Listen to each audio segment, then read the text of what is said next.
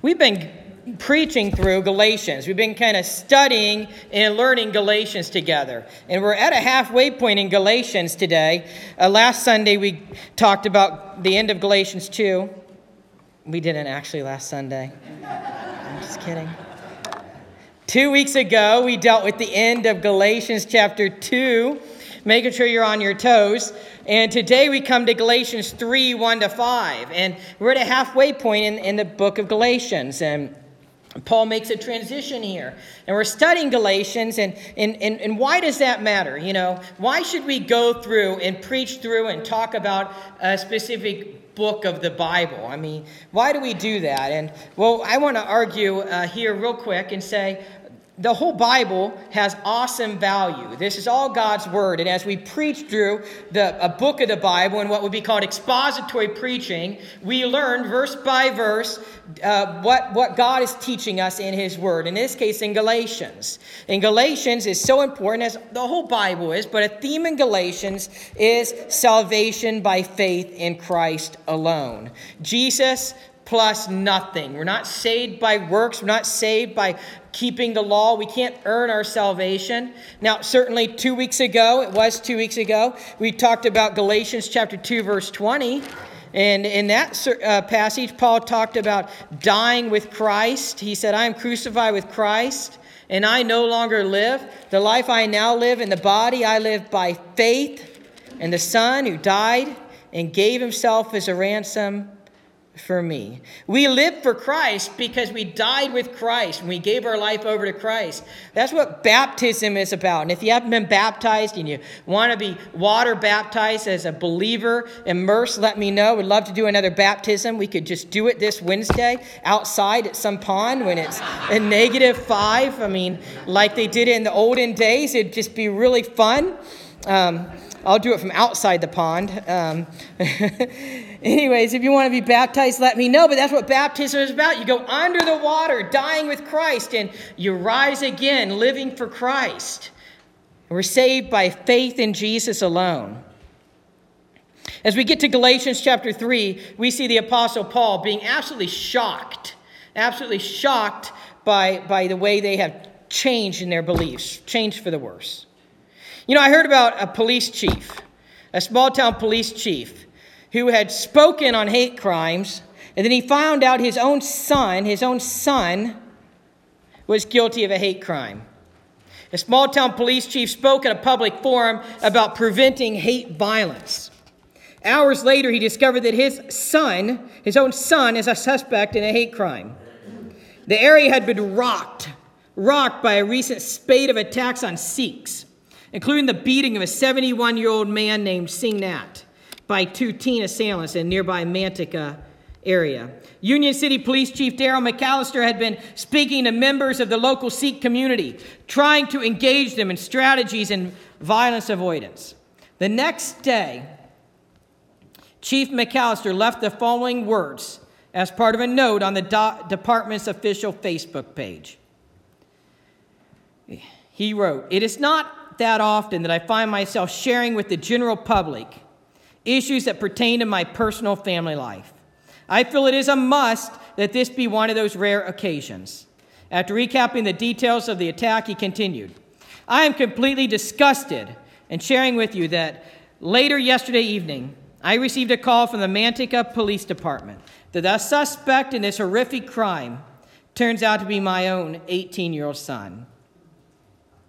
Tyrone McAllister, who was reportedly estranged from his police chief father, was taken into custody and charged with attempted robbery, elder abuse, and assault with a deadly weapon in connection with the attack. The statement, Chief McAllister also wrote that he and his family were shaken to the core, shaken to the core. I believe right now the Apostle Paul is shaken to the core about the people of Galatia and how much they have turned in their faith, recognizing they were saved by faith in Jesus alone, faith in Jesus alone, and now being turned. Paul reveals his emotions as we get to Galatians chapter 3. And I believe he is utterly disappointed in them. Utterly disappointed in them. So please turn in your Bibles to Galatians chapter 3, verses 1 to 5, or a Pew Bible, or in your iPhone, whatever it may be, turn to Galatians chapter 3, verses 1 through 5. And I want to reemphasize that we are saved. We are saved by faith in the gospel, and we grow in our faith by the Holy Spirit's work. I'll give you a second to turn there. Galatians chapter 3, verses 1 to 5.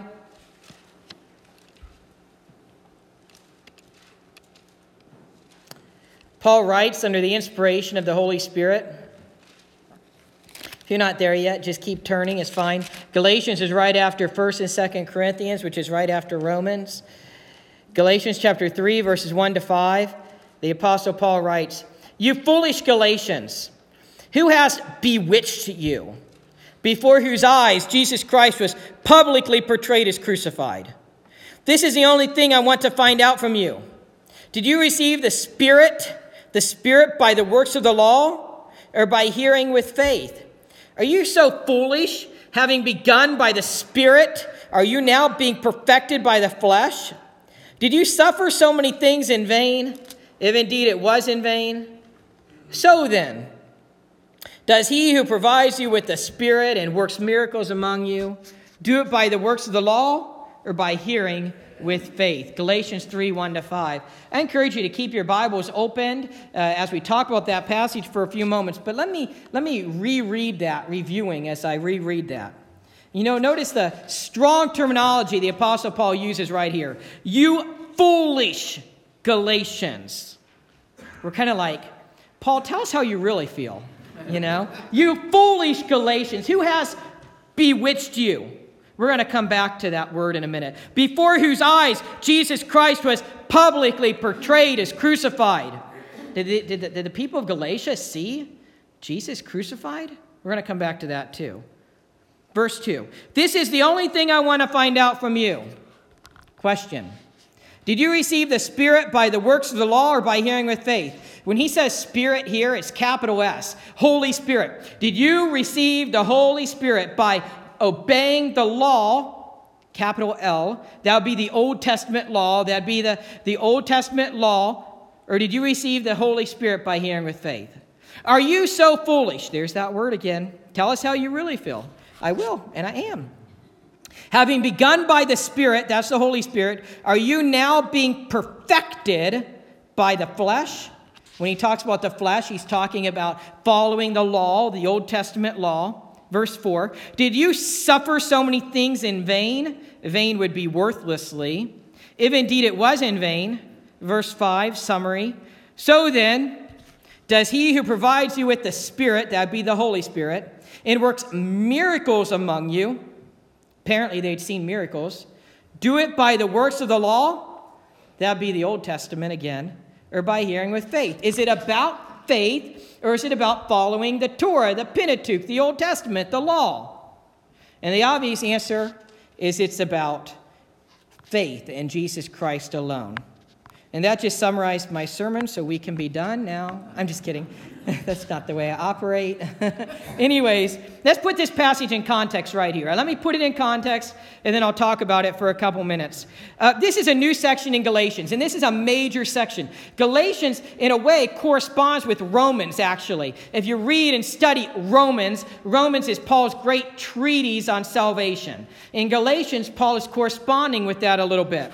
For the broader section, if you look, if you think about the broader section right now, the context, context is critical whenever you're studying the Bible. If you think about Galatians chapters 3 and 4, they go together. Chapters 3 and 4. And for the broader section of chapters 3 and 4, the main points are that Paul talks about how Abraham Abraham, the Old Testament Abraham, which begins in Genesis 12, Abraham had received righteousness, which means right standing with God, not from the law, because this was way before the law.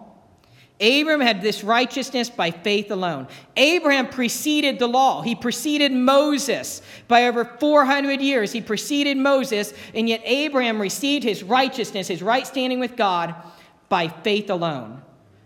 Paul's going to get into that in the next few verses, which we're going to get to in the next few weeks. Paul develops this argument by going back to Genesis chapters 15. He goes all the way back to Genesis chapter 15. And then he adds on how God had said that Abraham's seed would bless the nations. Abraham's seed, which is Jesus Christ our Lord, would bless the nations. We find that out in Genesis chapter 15 as well as chapter 12. Paul then will go into his next evidence, which is that Jesus had become the curse for us. This is all what Paul's getting into in, Galatians 3 and later on in Galatians 4. Paul makes a very systematic, a very logical argument. He knew logic, he knew basic reasoning to show how important faith is. Because righteousness by faith alone preceded the law, it preceded the Old Testament law. Paul talks about how the law requires obedience. And we are cursed for not being absolutely obedient. Do you realize that? If you want to follow the Old Testament law, which try as you can, it's good to do, nothing, it's, it's a good thing. You can only do it by Jesus. And Paul was saying if you're not 100% obedient, you're cursed. No one could keep the law. No one could keep the law. That's why we needed a Savior. That's why we needed Jesus to go to the cross for us. Paul talks about how Christ was a curse for us. Paul moves into how we are free and not as slaves. We were slaves at one time, slaves to the law, and we were young and immature. However, with Christ came adoption, and therefore we are not slaves. Do you realize that? Part of the blessings of the new covenant, part of the blessings of the New Testament is we are adopted into God's family. God calls us his children, Jesus calls us his friends. We experience adoption, not slavery. Paul moves into the allegorical story of Hagar. He'll get into that in Galatians 4. And that was his close, which showed that we are descendants of the free woman. As we look at Galatians chapter 3 and 4, we'll see all of these points move together quite logically. And as Paul wrote Galatians under the inspiration of the Holy Spirit, he knew and expected that his readers knew the Old Testament. And that's why also it's important that we are also reading the Old Testament. The Old Testament is incredibly applicable. Let's look at these verses. I just summarized the context that we're going to be getting into in the next several weeks as we look at Galatians 3 and 4. Paul says that they have been foolish. You foolish Galatians. He says it twice. You foolish Galatians. Paul says that they have been bewitched. Now, whenever I read that word bewitched, I think of that show from the 1960s with Elizabeth Montgomery and bewitched. I know some of you are thinking it. Some of you can maybe even remember the theme song. Well, you know, it's just the word here. But what does that mean? What does it mean that he's saying, Who has bewitched you? John MacArthur points out when Paul talks about them being bewitched, it has the idea of being charmed or misled by flattery and false promises. The term suggests an appeal to the emotions by the Judaizers. The Judaizers are Jewish Christians or Jewish alleged Christians who wanted them to keep the whole law. Paul went in and he, and he shared the gospel with the people of Galatia. And he told them, You're saved by grace through faith alone. And these other people, these, these kind of false apostles, these, these people came in and told them, No, no, no, no, no. You got to keep the whole law. You got to keep the whole law and they're Judaizers. They're Jewish alleged Christians, and they're spreading wrong information, and they are bewitching them. They are charming them. They are, uh, they are misleading them by flattery and false promises. One source shares this Greek word means to bewitch, as with the eye, to cast an evil eye. These Judaizers cast an evil eye on them. A Greek commentator on the work of the poet Theocritus I know you probably all read Theocritus every day, right? I mean, it's right on your coffee table or by your bed. I've never read Theocritus. But, anyways, this Greek commentator on the work of the poet Theocritus uh, observes that the noun baskanos, translated bewitched, means one who with his eye kills or destroys. One who with his eyes kills or destroys. Superstitious people believed that great harm might result from the evil eye or from being looked upon with envious and malicious stares. Great harm could be done by that evil eye. In the New Testament, this idea means to utter foolish babble, to mislead by pretenses, as if by magic arts or bewitched. So the point is that these, these Jewish people who wanted them to keep the whole law, who, you know, falsely, wrongly wanted them to keep the whole law, had misled the Galatians. They had misled them almost like they cast an evil eye on them, almost like they charmed them, almost like they appealed to their emotions. And Paul is calling them out. Paul is calling them out for this false teaching. The point is that doctrine matters, and we need to understand proper Christian teaching because the devil and his minions they want to use other people to bring us down and to sway us from proper beliefs. When Paul calls them foolish, he is not insulting their intelligence. They were not lacking IQ, they were lacking spiritual discernment. Spiritual discernment. And we got to ask ourselves how are we doing with our spiritual discernment? How are we doing? Are we making sure, you know, 2 Timothy 2:15 says, "Work diligently, work diligently to present yourself as one approved, a workman or woman who need not be ashamed and who can correctly handle the word of truth." Can you correctly handle the word of truth? Can you pray about and seek things so that you also are not bewitched? Paul says that Jesus Christ was publicly portrayed as crucified. What does that mean? Publicly portrayed as crucified. We know that's true, but we never thought the people of Galatia saw that. About this, Dr. Ben Witherington, a professor at Asbury Theological Seminary, writes Scholars have long puzzled over the meaning of Galatians chapter 3, verse 1b, which reads literally, Before whose eyes Jesus Christ, having been crucified, was put on public display. Did Paul put on some sort of early version of a passion play? These questions, however, tend to reflect how little some scholars know about Paul's use of rhetoric. And in this case, the rhetorical device known as ekphrasis. Ekphrasis. It is the use, here it is, it is the use of vivid language that conjures up stark visual images in the listener's mind. So we need not imagine the Apostle Paul putting on a passion play to impress the Galatians. We need only imagine that he gave a very vivid, with lots of visual imagery, description of the crucifixion of Jesus. It's just a use of rhetoric, which is communication skills. The rest of these verses, verses 2 through 5, are about how they were saved and how they grew in their faith. Paul uses rhetorical questions. Paul asks five questions in just as many verses. Five questions. In verse 2, we're going to walk through them. In verse 2, Paul says he only wants to know one thing Did you receive the Spirit, that'd be the Holy Spirit, by works of the law or by hearing with faith? Did they receive the Holy Spirit by obeying the law? Did you, did we receive the Holy Spirit by obeying the law? The obvious answer is no. The obvious answer is that we were saved and we received the Holy Spirit by hearing the gospel and having faith in the gospel.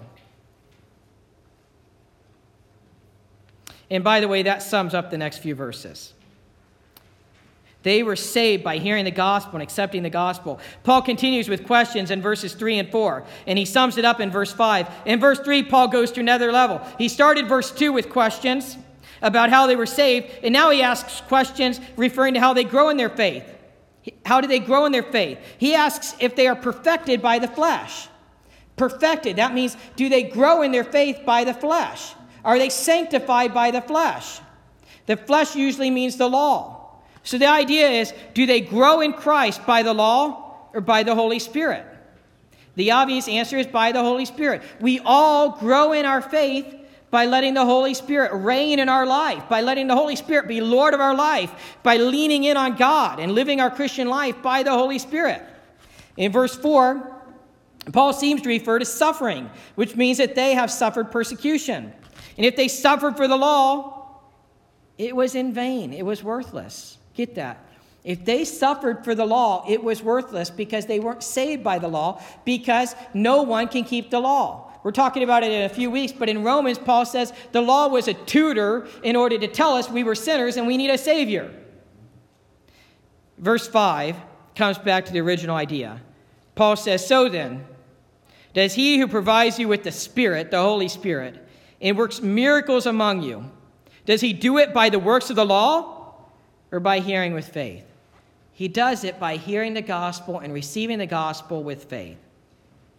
In the next few verses, which we'll get into next week, Paul will add to this idea, clarify the idea, substantiate this with two Old Testament passages. He's going to get into Abraham. And as I said, Abraham was, was declared righteous in God's eyes by faith. And Abraham came hundreds of years before the law was given by Moses. Let me apply this. We need to not be arrogant. We must know that we are saved by faith and faith alone. We needed Jesus to intercede. We needed Jesus to come and live a perfectly sinless life and go to the cross and die on the cross for our sins and rise again. We need Jesus. We all need Jesus. And many times we might understand that, kind of, but in our head we're still thinking we're good enough. We're called to try to pursue Jesus and follow Jesus, but we do it by the Holy Spirit's work in our lives, and we do it because we love Jesus. We don't do it to earn our salvation. We don't do it to earn our salvation. We do it to follow Jesus. Jesus said, If you love me, you will keep my commandments. Looking at verse 1, we must not allow anyone to divert our focus from Jesus and proper doctrine, proper beliefs. We must not allow the devil to do this through false teachers we must stay clear of the, ma- uh, of the major heresies such as Mormonism and Mormonism and Jehovah's Witness. These are major heresies across our country and across our land that certainly would be obvious heresies compared to the New Testament and the Old Testament. However, we also must stay clear of smaller heresies as well. We must make sure we do not let anyone steer us the wrong way. Do not let anyone bewitch us. Do not let anyone kind of cast that evil eye or charm us. We must, and you know what we got to do? We got to stay true to the Lord. We got to seek the Lord. We have to seek His Word. We have to spend time in His Word. We have to be active in the spiritual disciplines, active in our church family. We have to study. If we truly believe, and I truly believe, that this book, the Bible, is God's holy word, why aren't we cracking it open more and studying it? Why aren't we studying more about God? God is great and awesome, and He has revealed Himself to us, and He has saved us, and He has set us free. And I'm kind of convinced that most Christians or alleged Christians across the United States of America could care less. We come on Sunday morning and we think that's enough. We don't try to spend time in spiritual disciplines. And some of us, we might think, well, you know, the Bible's hard to understand. And maybe in certain places it is. In certain places it is. And certain places it's not. And sometimes we just say that because we don't really care to try. So we try to understand what's important to us. We try to seek the Lord, don't we? If it's hard to understand, Talk to me. I would love to help you. I have a discipleship class, meet on Sundays at 5 o'clock. We're already in, in level two, but I'd love to get you caught up and get you included and teach you how to study the Bible, teach you how to spend time in God's Word, teach you how to memorize Scripture. What we expect is instant godliness, just like we expect instant microwavable food, don't we? Myself included. We like our instant things, don't we? We like, uh, you know, put that pizza in the microwave in two minutes, ding, it's done. It's great, it's great. It's marvelous. It's wonderful. Call Pizza Hut, they deliver. 15 minutes, except for us, it took two hours, but that's a different story. But we want it instant. Went the next diet fad, instant done, 30 days to 30 pounds gone, you know? It doesn't work. It's all marketing. At least I'm convinced it's all marketing. You know, I think healthy eating is a good thing, but every time I turn on the TV, there's a new one. And we expect instant godliness. And pursuing God is, is, is, is putting up war against our sinful nature. It's putting up war against our sinful nature. And the devil wants to do anything to keep you away from being a disciple of Jesus Christ. And I want to challenge you and encourage you that if you're not pursuing Jesus as a disciple of Christ, you're setting yourself up to be bewitched. You're setting yourself up to be, you know, charmed and persuaded the other way. And I want to encourage you if you're not in Sunday school and if you're not at Wednesday night Bible study or another Bible study, get here. Some people say you're not a reader, you don't like to read. All the more reason, come to Bible study, come to Sunday school, get involved. If that doesn't work for you, see me. We'll find another opportunity to, to help you grow as a disciple of Christ, help you get into God's Word and study it so you know the truth and the truth will set you free. Watch out for false doctrine. Know why you believe what you believe. We must recognize that we are not saved by our own works. You know, we've rammed at home every week of Galatians. I want to park here for just another second. Um, sometimes we think, but I don't desire to come to Sunday school. I don't desire to come to a small group. I don't desire Wednesday night. Bible study. And I would say, Of course you don't. You have to get up an hour earlier on Sunday morning. Of course you don't. You, you, know, as a Christ follower, we all have a sin nature, and then we have the Holy Spirit. And the Holy Spirit is going to war against that sin nature. And you have to overcome it by seeking Jesus. And sometimes we want to live the Christian life based off our emotions. If it feels good, we'll do it. If it doesn't, uh, I don't think so. I don't desire to eat right. And most of the time I don't. That's why I jog, whether I desire to or not, you know? But we have to do certain things for our own good. And for your spiritual good, we have to seek the Lord. And, we ha- and you know what? We have to build habits. The discipleship training that I lead at 5 o'clock on, on Sundays holds you accountable. You're supposed to write down what time you begin your devotions, what time you end, uh, what scripture you read, and an application. You have to turn those into me. Not so I can get out my red pen and grade. I don't have time to do all that. it's just accountability. Sometimes you have to turn it in. You're building a habit, and it takes about three weeks to build that habit. So we must recognize that it is important to spend time in God's Word and know proper doctrine so we not swayed away. Looking at verse 2, we must recognize that we did not receive the Holy Spirit by works of law. We received the Holy Spirit by hearing the gospel and receiving with faith. In looking at verse 3, we must recognize that we did not begin our Christian life by grace, and then we were not perfected by the law. We began our Christian life by the grace of Jesus Christ, by the Holy Spirit's work in our life, and we continue our Christian life by the Holy Spirit's work in our life. And the Holy Spirit continues to prompt us and compel us and convict us, and we are, we we are sanctified. That means we are made righteous in God's eyes by the Holy Spirit, and not by works of the law. And not by works of the law. Remember, we cannot keep the law. We are saved by Jesus' blood on the cross, and we grow in our faith by Jesus' blood on the cross. The question I have for all of you right now is Are you growing in the faith? Are you growing in the faith? And do you care?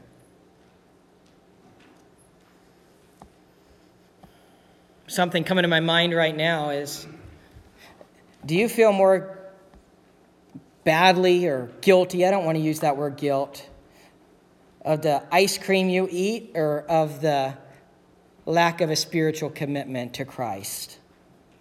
Eventually, the convictions stop. The Holy Spirit might be convicting us of sins of omission and sins of commission. Sins of commission are the things that you do that you shouldn't do, you know, like um, rooting for the Patriots in the Super Bowl and. Um, I'm just kidding. Just can't stand the Patriots. Anyways, um, the sins of commission are things you do that you should not do. Sins of omission are things that you don't do that you should do, like seeking the Lord and following Him and spending time in prayer and devotions. You know, growing in your relationship with Christ. Christ knows what's best for us. That's why He wants us to spend time with Him. Set aside time. Slow down. Spiritual disciplines. Do you feel convicted? Eventually, the convictions might stop. I encourage you to seek the Lord. Let's close this sermon with prayer right now. Lord Jesus, help us to seek you. Help us to follow you. Lord God, help us to recognize proper uh, theology of salvation, proper soteriology, the theology of salvation, the doctrine of salvation. They were saved by grace through faith in you, Lord God. We're not saved by works. Lord God, uh, don't let this congregation, don't let me, don't let any of us stray from you, being charmed or bewitched or persuaded any other way. But help us to seek you. Lord God, if we know you, help us to follow you and be committed to you and grow in you and, and, and value Bible study and prayer and spiritual disciplines. And Lord God, don't let us get discouraged. Holy Spirit, I ask that you would guide us and lead us in this way.